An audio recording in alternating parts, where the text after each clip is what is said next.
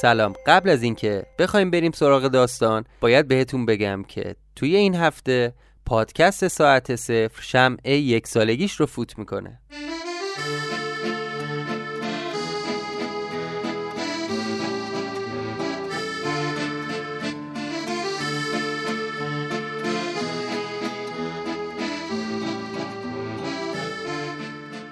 در انتهای این اپیزود درباره برنامه ویژه‌ای که برای یک سالگی پادکست ساعت صفر در نظر گرفتیم با شما صحبت می‌کنیم. اجازه بدید یادآوری کنم که اگر ساعت صفر رو از قسمت اول گوش نکردید لطفا برگردید و کار ما رو از قسمت اول دنبال کنید. چون ساعت صفر یه پادکست سریالی داستانیه که قسمتاش به هم مرتبطه.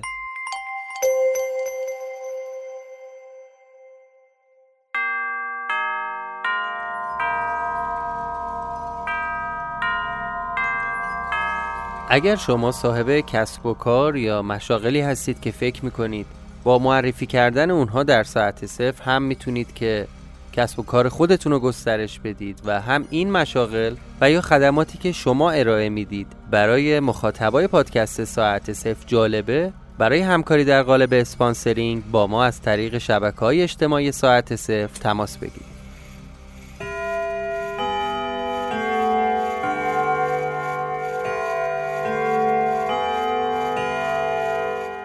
شما به پادکست ساعت صفر گوش می‌کنید.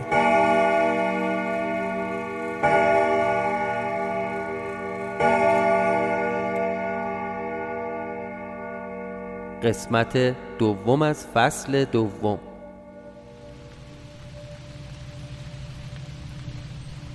بالاخره رسیدم به پارک. خود پارک هم مثل بلوار دار و درختش کم بود و کچلی داشت. انگار اونم تازه ساخته شده بود. خبری از اون درخت های بی سیمتری سر به فلک کشیده نبود. آره انگار اینجا هم تازه ساخته بودن. اسمش هم لاله نبود. تو ورودی پارک نوشته بود بوستان جلالیه. اطراف حوز یه نیمکت خالی پیدا کردم توی قسمت نسبتا خلوت. روبروی مجسمه. رفتم همونجا نشستم. سیگارم که تموم شد دفترچم و در آوردم که شروع کنم بنوشتن چند خطی نوشته بودم. حس کردم سایه یکی پشت سرمه. تا خواستم سرم رو برگردونم یه زنی از پشت سر به گفت بالاخره اومدی؟ وقتی صداشو شنیدم یه لحظه خوشگم زد. تا برگردم ببینم کیه که داره منو صدا می‌کنه نمی‌دونم چرا ولی یهویی تو ذهنم اومد نکنه این هانیه باشه. سرم و برگردوندم و دیدم یه زن نسبتا جوون با یه دامن آبی و پیرن سفید. پشت سرم به فاصله کمی وایستاده و داره با تعجب نگام می‌کنه. انگار چشاش از حدقه داشت می‌زد بیرون. با همون حالت ترس نگاش کردم ولی نمی‌تونستم چیزی بهش بگم. حرفی نداشتم بزنم. می‌خواستم مطمئن بشم که منو صدا کرده یا نه. دوباره همون جمله رو با صدای بلندتری رو به من گفت. بالاخره اومدی؟ بهش گفتم بله با منی خانم گفت یعنی چی؟ پس با کیم؟ گفتم خانم من من شما رو می‌شناسم من تا حالا ندیدم شما رو. اشتباه نگرفتید انگار که من بهش حرف بدی زده باشم یوها حالت چهرش تغییر کرد. گفت معلوم است چی میگی چه بلایی سرت اومده؟ خوبی تو؟ تو چرا اینجوری شدی؟ بعد این همه مدت. این همه بلا تکلیفی. حالا که اومدی و من پیدات کردم میگی من تو رو نمی‌شناسم؟ صدای حرف زدنش توی مغزم میپیچید. یه مدلی حرف می‌زد که فهمیدن کلماتش انگار برام سخت شده بود. میفهمیدم داره فارسی حرف می‌زنه ولی نمیفهمیدم معنی حرفاش چیه. هم گیت شده بودم هم معذب. بهش گفتم خانم ببینید خانم ببخشید قطعا منو اشتباه گرفتید. آخه من اصلا تو این شهر زندگی نمی کنم. من من ده دقیقه رسیدم همینجا. با کسی قرار نداشتم. اصلا تا حالا شما هم ندیدم. باور کنید دروغم نمیگم که من مطمئنم شما منو با یکی دیگه اشتباه گرفتید. انگار که منتظر بود همچین حرفایی هم من بشنوه. همزمان با صحبتهای من سرشو به نشونه تایید و تأسف تکون می‌داد. منم دورور رو یه نگاهی انداختم ببینم کسی هم باش هست یا تنها اومده. نه تنها بود. چیزی به من نگفت. اومد نشست روی نیمکت کنار من و یه دفعه دستشو گذاشت رو شونه من. صورتشو نزدیکتر آورد و گفت ببین تو این چشما نگاه کن. خوب نگاه کن. ببین منو یادت نمیاد. با یه حالت ترس و تعجب با یه تشری بهش گفتم خانم چی کار داری می‌کنی؟ یعنی چی؟ این کارا چیه؟ من میگم شما رو نمی‌شناسم دیگه بفرمایید.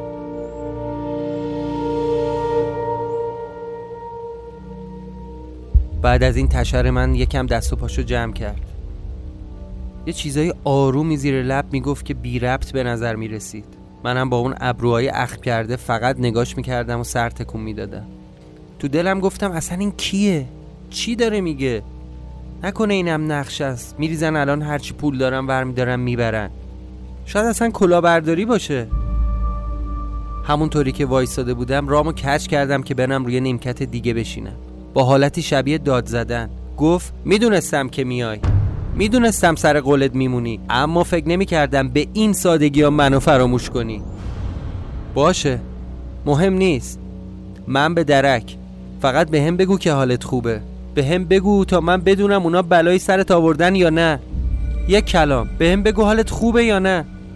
از صدای داد زدن اون زن چند نفری که داشتن از اون قسمت پارک رد می شدن توجهشون جلب شد سمت ما. دقیقا اون سمت حوز سه چهار تا پسر جوونم نشسته بودن که اونا هم برگشتن ببینن قضیه از چه قراره. لابد با خودشون فکر کردن من دارم واسه این خانم مزاحمت ایجاد می‌کنم. برای اینکه این قائله ختم بشه و ماجرا عادی جلوه کنه و کنجکاوی مردمم بخوابه از روی اجبار برگشتم روی اون نیمکت نشستم و سعی کردم آرومش کنم. بهش گفتم خانم من به شما قول دادم؟ کی؟ چه قولی؟ کجا اصلا اصلا من چی رو فراموش کردم؟ بغض کرده بود. بهش گفتم من به خدا نمی‌دونم شما در مورد چی صحبت می‌کنید. شک ندارم که منو با یکی دیگه اشتباه گرفتید. وسط همین صحبت ها بودم که از اون سمت پارک دیدم یه مردی داره مسیر منتهی به حوز رو میاد بالا. همینطوری سر میچرخونه. حس کردم ممکنه خودش باشه زکریا. می‌خواستم سریعتر شر این زنه کنده بشه. نمی‌دونستم باید چیکار کنم. بهش گفتم ببین ببین خانم من الان یه کاری دارم. این ده دقیقه به من وقت بده. من یه قراری دارم. کارم رو انجام میدم. بعد بیا اینجا بشینیم با هم صحبت کنیم. ببینم مشکل شما چیه. قبوله؟ با تعجب نگام کرد و گفت برم. بعد این همه مدت که دیدمت دوباره میگی برو. اون مردم کم کم داشت نزدیک نیمکت ما می‌شد. همینطوری که توی پارکو میگشت نگاهش رسید به سمت نیمکتی که ما نشسته بودیم. دستم و بردم بالا و بهش علامت دادم. به اون زن گفتم خانم تو این شهر نه دوستی دارم نه آشنایی نه خانواده ای به خاطر همینه که میگم مطمئنم منو با یکی اشتباه گرفتی. با چهره نسبتا اخمو و ناراحت پاشد کیفشو برداشت انداخت رو دوشش. دست کرد از توی کیف یه بسته مقوایی تو اندازه های یه کتاب در آورد و گرفت سمت من. گفت پس اینم یادت نمیاد نه؟ منم نمی‌شناسی؟ تو اینو ندادی من برات نگه دارم؟ شنیده بودم دروغ کو کم حافظ است. ولی ولی راست میگی. من واقعا اشتباه گرفتم. ببینم با هانیه هم همین کارا رو کردی؟ چی؟ هانیه؟ آره آره تو منو نمی‌شناسی. باشه هر وقت خواستی بیا بسته تو بگیر و برو. جامو که بلدی. هم اینو گفت و رفت. اصلا فرصت نکردم که حتی واکنشی نشون بدم. به محض اینکه اون زن رفت زکریا رسیده بود دم نیمکت. به اتفاقایی که جلوی چشمش افتاده بود یکم بدبین شده بود. به جر و بحث من و این زن. به اینکه بهش گفته بودم من یه نفرم. ولی وقتی اومد اینجا دید یه زنم کنار من هست. همین باعث شده بود شک کنه. گفتم شما آقا زکریایید؟ جواب سلاممو نداد. تو با زکریا قرار داری؟ بله بله آقا زکریا. منو یکی از دوستاتون فرستاده برای سجل کد 37 اولا من زکریا نیستم. دوما اینکه امرتون میشه 400 تومن. ز... زکریا نیستی؟ پس من چطوری خود زکریا رو باید ببینم؟ ببین داداش من کارش دارم. من باید باش صحبت کنم. بعدم باشه پولش مشکلی نیست. من پول میدم به شما.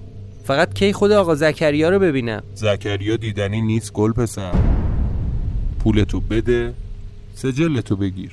فردا همینجا به تحویل میدم. توی کیف رو نگاه کردم و دیدم همه اون پولی که می‌خواد و ندارم یه مقداری از پولارم گذاشته بودم توی خونه. خب من الان نصف پول رو بهت میدم. بقیهشم فردا موقع تحویل. یا اصلا می‌تونم برم به خود آقا زکریا بدم از اون تحویل بگیرم.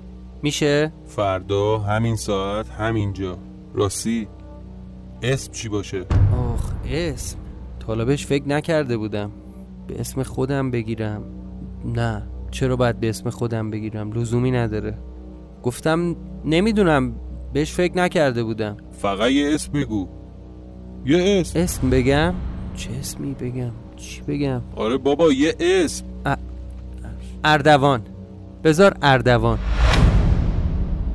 سرشو به نشونه تاکید تکون داد و پولو گرفت و رفت.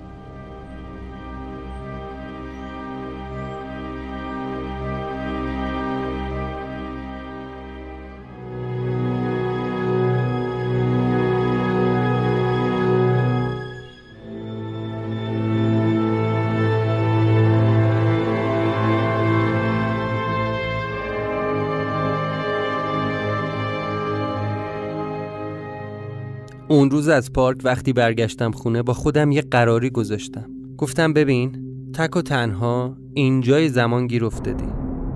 تو دهه چهل. خیلی خوب.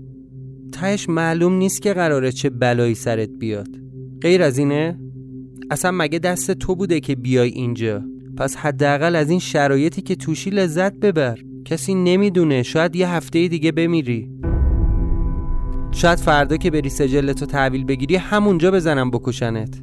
مگه همیشه در مورد گذشته این شهر فکر نمی کردی؟ خب حالا وسط همون فکر و خیالی. همون خواب و رویا زنده شده واقعی شده.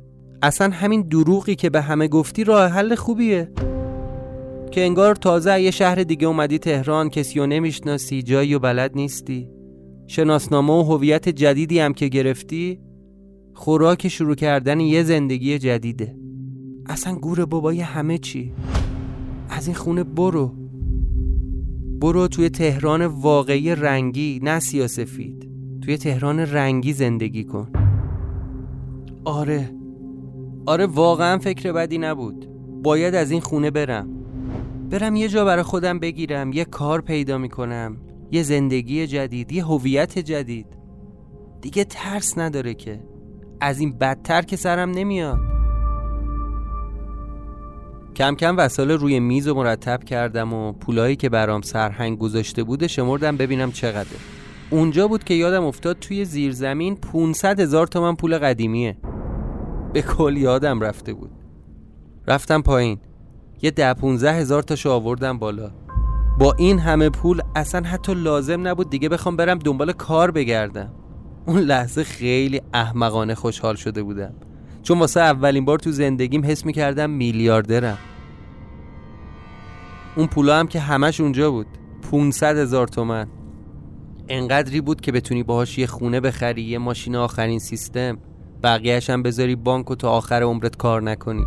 یه چند ساعتی با فکر این که با این پولا می‌تونم چی کار بکنم خیال پردازی کردم. بعد دلم خواست که اون خونه بزنم بیرون. دیگه بودن اونجا حس خوبی به هم نمی‌داد. خب یه مرد جوون تنها که تازه رفته به یه شهری کلی هم پول داره. وقتی حوصلش سر میره کجا دوست داره بره؟ از خونه زدم بیرون.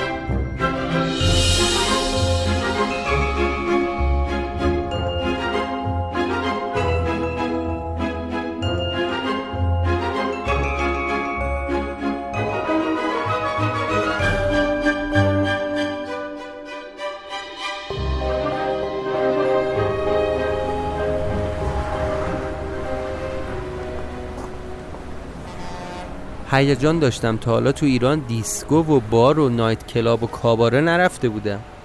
همینطوری تو خیابون از مردم پرس‌وجو کردم ببینم کجاها میشه رفت. هم غذا خورد هم یه بسات موزیک و رقص و از اینجور مزخرفا برپا باشه. یه چند تا آدرس بهم دادن. کافه کوچینی کاباره میامی رستوران گل یخ کاباره شکوفه نو کافه نادری. از بین اونا کافه نادری از همه به من نزدیکتر بود. کوچینی هم همینطور. ولی چون قبلا یه بار کافه نادری رفته بودم دلم می‌خواست برم اونجا رو ببینم. منتها برنامهشون از ساعت هشت شب شروع می‌شد. یه دو سه ساعتی وقت داشتم. تو این حد فاصل دلم خواست تو اون خیابون پر جنب و جوش و پر از نور و رنگ خیابون نادری قدم بزنم. از جلوی سینماها، کافه ها، تئاترها رد می شدم و مردم رو تماشا می کردم انگار مردم یه شکل دیگه بودن. تو اون میون رسیدم به یه دکه روزنامه فروشی. برام جالب شد ببینم الان تو این مملکت گل و بلبل چه خبره. اصلا اوضاع ایران رو تو شهریور 47 هیچ موقع نمی‌دونستم. برام مهم نبود. ولی الان هر چی باشه باید بدونم چی به چیه دیگه. تیترای روزنامه ها رو پشت سر هم میخوندم که یه دفعه یاد یه چیزی افتادم. تو خونه روزنامه های تو خونه. تو اون خونه یه عالم روزنامه قدیمی بود که هانیه همه رو مرتب کرد. یعنی اگه مثلا روزنامه واسه یه ماه بعد امروز تو خونه باشه من می‌تونم اتفاقای یه ماه دیگر رو زودتر خبر دارشم؟ وای خدا. آره اگه اینجوری باشه که من دیگه خود خدام. از همه چی خبر دارم. خیلی کارا می‌تونم بکنم. به خودم گفتم بهش فکر کن. ببین اگه خبر داشته باشه یه هفته دیگه دقیقا قراره چه اتفاقی بیفته چه استفاده هایی می‌تونی بکنی ازش. با همین فکر پیاده اومدم سمت یه بستنی فروشی. از فروشنده پرسیدم آقا آبجو هم داری؟ با دست اون بر خیابون رو بهم نشون داد. یه مغازه نسبتا بزرگ بود. دور تا دور مغازه هم مثل ساندویجی ها صندلی چیده بودن. یه موزیک ملایم غربی هم داشت پخش می‌شد تو مغازه. اومدم جلو پیشخون. دیدم یه منو چسبونده. اون ساعت اونجا خیلی شلوغ نبود. یه ده دوازده نفر نشسته بودم پشت میزا ازش یه آبجو خواستم با مخلفات. قبول دارم مسخر است. ولی نمی‌دونم چرا اون لحظه داشت بهم حال می‌داد. خودتو بذار جای من. نشستی وسط یه کافه تو مرکز تهران.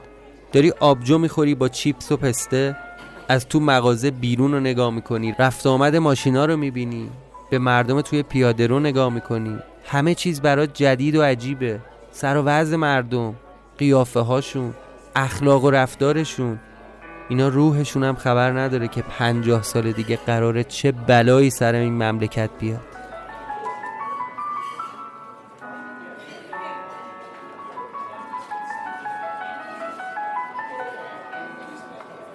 فکر کنم یه یه ساعتی تو اون مغازه نشسته بودم و به اینجور چیزا فکر می‌کردم. یه دفعه یاد اون زنه افتادم. قیافش از ذهنم بیرون نمی‌رفت. هانیه رو از کجا میشناخت؟ به غیر اون از یه بسته امانتی چیزی صحبت می‌کرد. شاید سرهنگ یا اردوان بهش چیزی دادن و ازش خواستن به دست من برسونه. آره بعید نیست ولی حرف زدنش یا بهتره بگم احساسش بیشتر انگار موضوع عشق و عاشقی بود تا موضوع کار یا چیز دیگه ای. عجیب بود.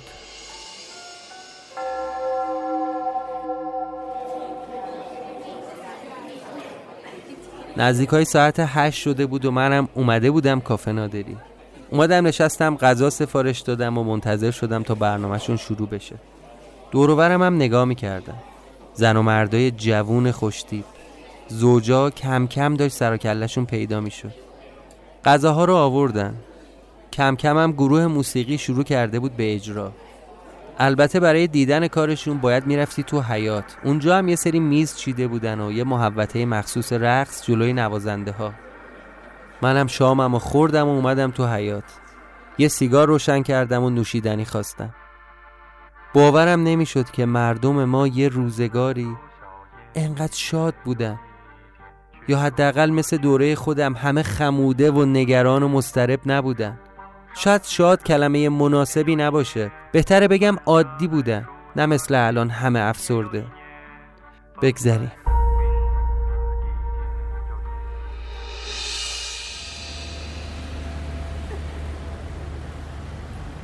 اون شب خیلی به هم خوش گذشت. همین که اون چند ساعت سرم با موزیک و نور و تماشای رقص گرم بود کلی به هم چسبید. همین که از اون خونه لعنتی بیرون بودم خودش کلی نعمت بود. نزدیک های ساعت 11 بود از اونجا زدم بیرون. به هیچ وجه دلم نمی‌خواست برگردم تو اون خونه. تو همون خیابون نادری چند تا مهمون خونه و هتل دیدم. ولی خب نمی‌تونستم برم کارت شناسایی که نداشتم. یکم فکر کردم گفتم میرم یکی رو پیدا می‌کنم دو برابر بهش پول میدم شب بمونم دیگه. پرسجو کنون رفتم یه هتل نزدیک میدون فردوسی. بیشتر مشتریاش خارجی بود. توی موقعیت مناسب رفتم تو و سلام کردم. ازش پرسیدم آقا ببخشید کرایه اتاق اینجا نرخش چنده؟ یه اتاق یه نفره. گفت دو تومن.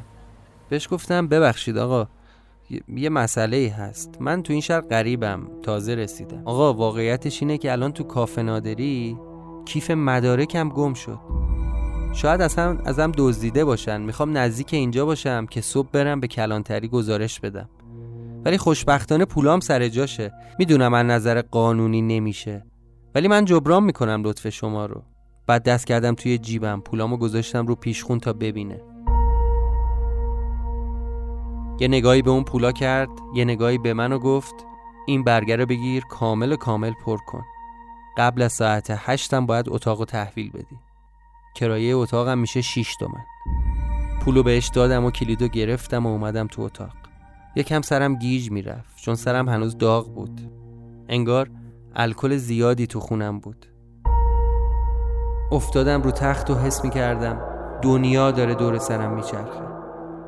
دیگه چیزی نفهمیدم.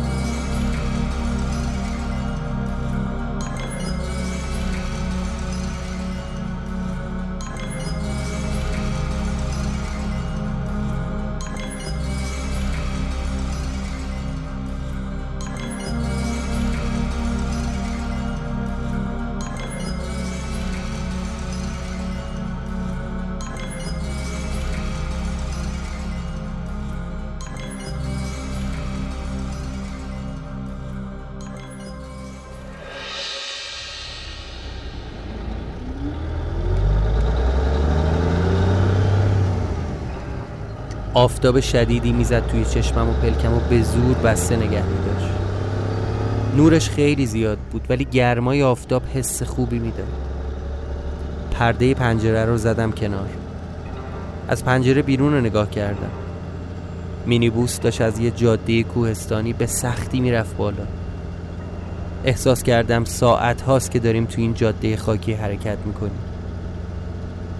ما از اون جاده خاکی به سمت بالای کوه می‌رفتیم یه طرف جاده فقط کوه بود و صخره.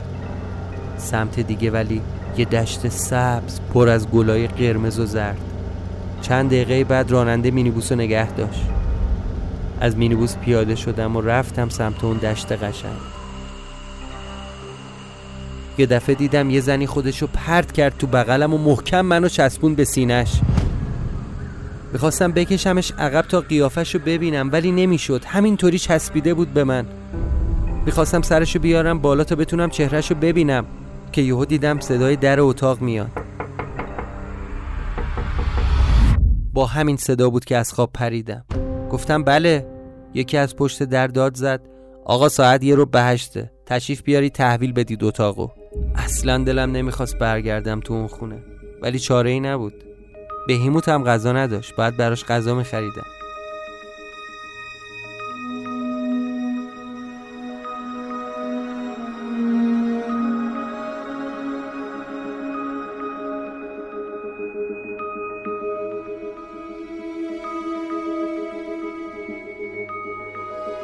تو راه برگشت یکم غذا خریدم و برای بهیموت بردم خونه.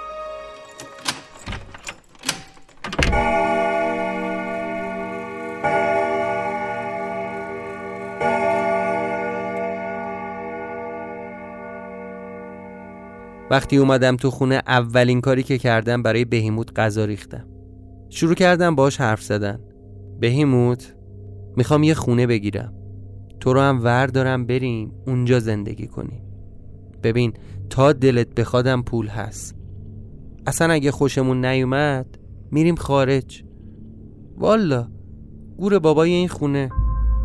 همینطوری که با بهیموت حرف می‌زدم اومدم سراغ اون روزنامه ها بینشون گشتم که ببینم چیزی مربوط به شهریور 47 هست یا نه.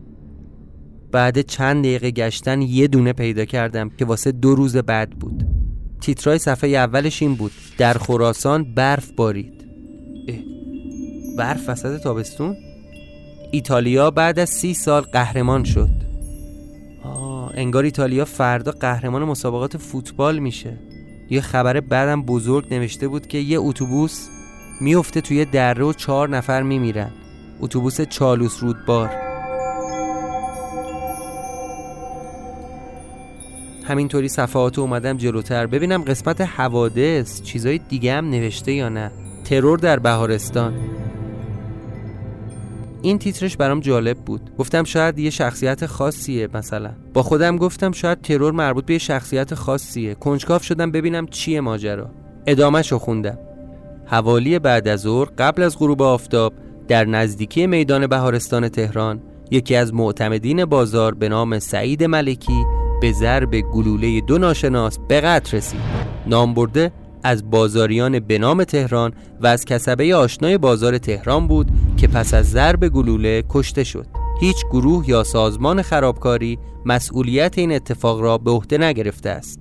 در اطلاعیه شهربانی بخش جرائم جنایی آمده است که تحقیقات کاراگاهان اداره آگاهی در جریان است. سعید ملکی؟ سعید ملکی؟ اسم آشنایی بود برام. سعید ملکی؟ سعید ملکی؟ س... سعید ملکی؟ آره سعید ملکی بهارستان صفی علیشا اونجا بود که فهمیدم طرف آدم گردن کلفتیه همونی که اسم آدرسشو نوشتم تا برم پیداش کنم. میکشنش؟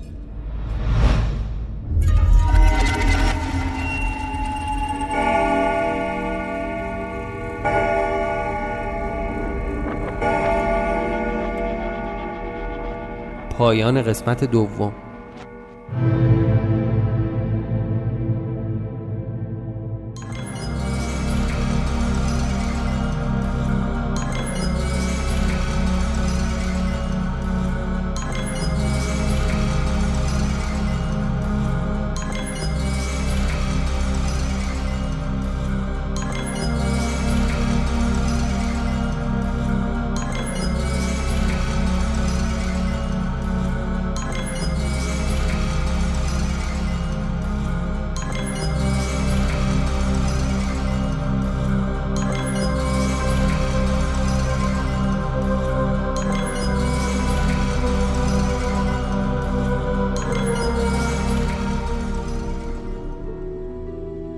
ممنون که به ساعت صفر گوش کردید. قسمت دوم فصل دوم ساعت صفر در پاییز 1399 در اولین روزهای مهر ماه ضبط و منتشر شده. همینطور که اول این اپیزود گفتم پادکست فارسی ساعت صفر یک ساله شد.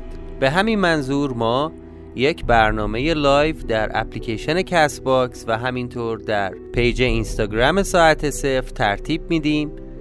و منتظریم که شما مخاطبای ساعت صفر هم به ما بپیوندید و با هم گپ و گفتی داشته باشیم.